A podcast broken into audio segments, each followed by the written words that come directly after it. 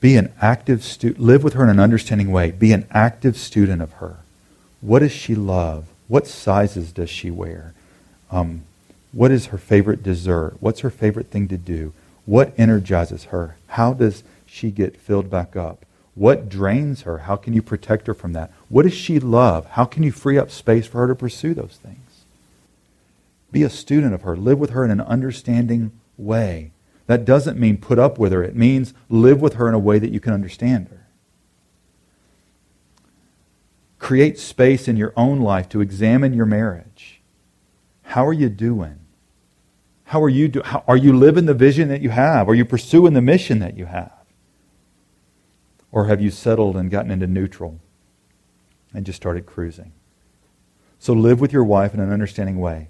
Second thing, men, in verse 7, showing honor to the woman as the weaker vessel. Ladies, don't get upset yet, okay?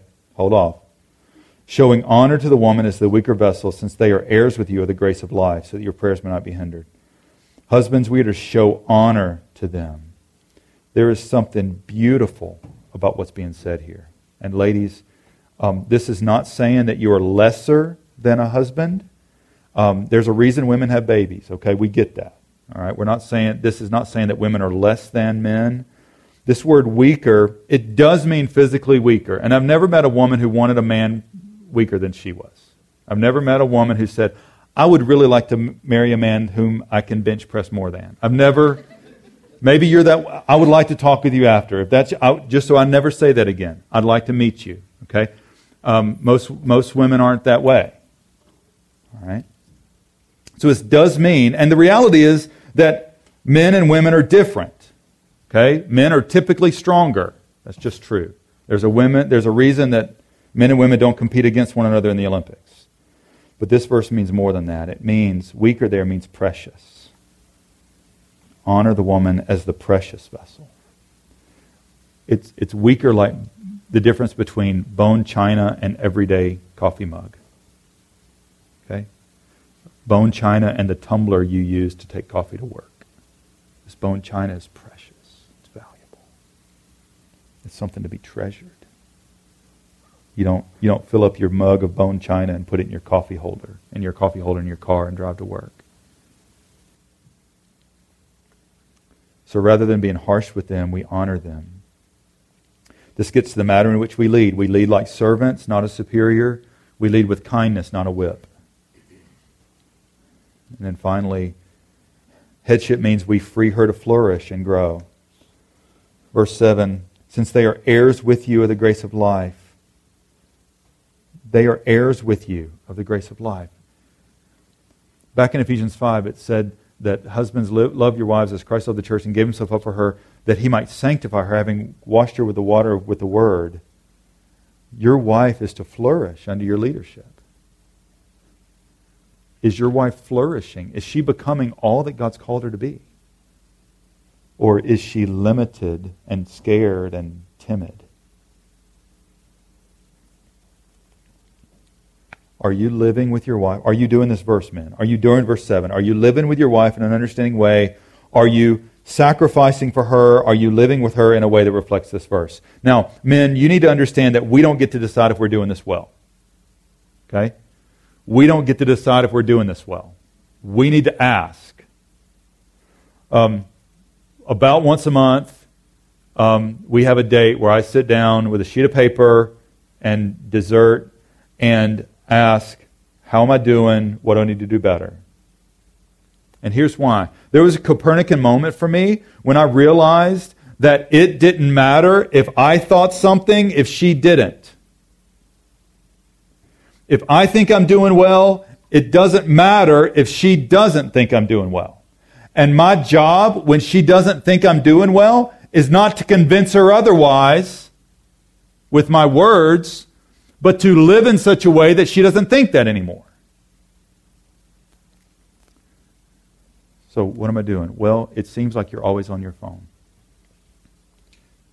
So, I could do this. Well, I got to, and defend myself, or I could say, done. I'll put it away, put it in a drawer my defending is not going to help her feel any less, feel any different about what she's saying. Okay? So it doesn't matter if I think, or, or even if I were to say, well, you know, what I did when we were first married was this tell me three times you saw me on my phone. That blessed her. Um, I remember a time. I remember a time we were uh, we we came home and she was just so angry. And when Cheryl gets angry, it makes me laugh because she's not good at it. Like I'm good at being angry. She gets angry, and I'm like, this is funny. like I just don't know. Um, until it's not, and then it's not. Um, but she, um, she was really angry with me, and I I was lawyering up with her. Um, name three times I've done that, and she looked at me. She said, "Brian, I don't want to have to hire attorney, an attorney every time we have an argument." Understood, noted. That was important. It doesn't matter if I think something if she doesn't feel it. So, men, we've got to ask and invite criticism. And don't argue, don't, don't defend, just write it down. And then I usually say, of this extensive list, um, and that's not because of her, that's because of me. Of all these things where I'm a moron, would you tell me the one thing that if I worked on that, that would most bless you? And she'll tell me that, that one thing. I think if you could work on that thing, that would be great. And ladies, when he does that, you need to understand you have his soul in your hands. And if you whip out your phone, I have an alphabetized list starting with, if, if that's your thing, that's just not going to go well. But if you, if you think, all right, of the 20 things, what are the five things that are most important right? And you just, and you maybe honor him. You know, I really appreciate you asking me that. I know Brian told you to, but I really appreciate that you would would do that. I really do. I appreciate that you would do that. And here, here, here are a few things. There's not many, just a few. And you honor him in the way you communicate.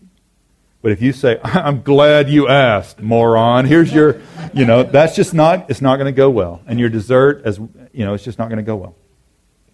So, men, we need to regularly ask. Um, we need to regularly invest. We need to regularly live with our wives in an understanding way. And men, we need to lead. We need to lead. Some of us are so scared. We're so scared. We're scared we're going to be a bully, and so we're passive. And walking in the middle with a gentle strength like Jesus is what he's called us to. Likewise, husbands, like Jesus, who bore sin in his body on the tree, who sacrificed himself for us, like Jesus, walk with a gentle strength. That's what we're called to do. This is a quote by John Piper, and I, I, found it helpful. Husbands are called to do some very hard things. Leadership is not easy. That's part of what being a Christian means. Take up your cross and follow me. But with every command comes a promise. Fear not, for I will be with you. Be not dismayed, for I am your God. I will strengthen you. I will help you. I will uphold you with my righteous right hand. And this is, so, so be encouraged. This is what was most important to me in this quote. Leadership is hard, but you're a man. You're a man. You're a man. If your earthly father never taught you how to lead, your heavenly father will. A lot of us uh, did not have dads who were good examples of what it means to lead. Okay? Um, get in line. Get in line. A lot of us didn't. But you and I have a heavenly Father who's not the reflection of Father, he's the perfection of what Father is. And you and I can follow this man, this Father, as he leads us. And you know what? We're going to do it wrong a lot. Ladies, we're going to do it wrong more than we do it right. And so when we do it right, would you tell us? Would you, would you be a cheerleader for us? Like, would you be, um, would you be one who honor and honors and affirms our leadership?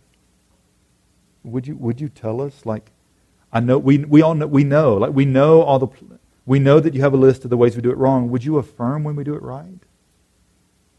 Would you say, man, that was awesome. When you, when you did that for our family, thank you, thank you, You worked so hard for our family. Thank you. And when you came home and you took out the garbage and you did the dishes, or when you came home and you made, made sure supper was taken care of, thank you for doing that. That thank you. When you let me go out with some girlfriends and hang out and get some time away with real adult conversation, that was awesome. Thank you. Thank you for doing that. Send him a text message. Do something. Just say, hey, and just honor him. Men, lead. Lead. Not like a bully, but lead with a, a strong gentleness that reflects the character of Jesus. And the last thing um, before we're done is gospel marriage requires that we die. Ladies, you're going to have to die to being critical. Um, Proverbs says, better to live on the corner of a house than in the house with a contentious woman.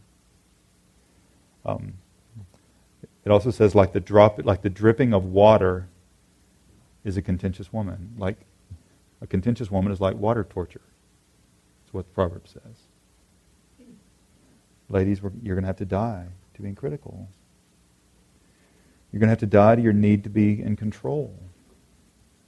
That's hard. Men, you're going to have to die.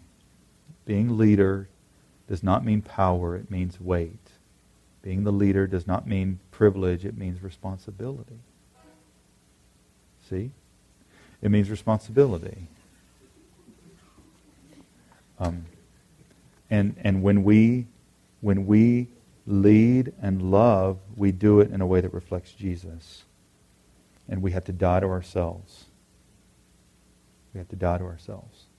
Because everything in us is going to want to do our own thing and have our own way and abuse the, and abuse the responsibility that God's given to us.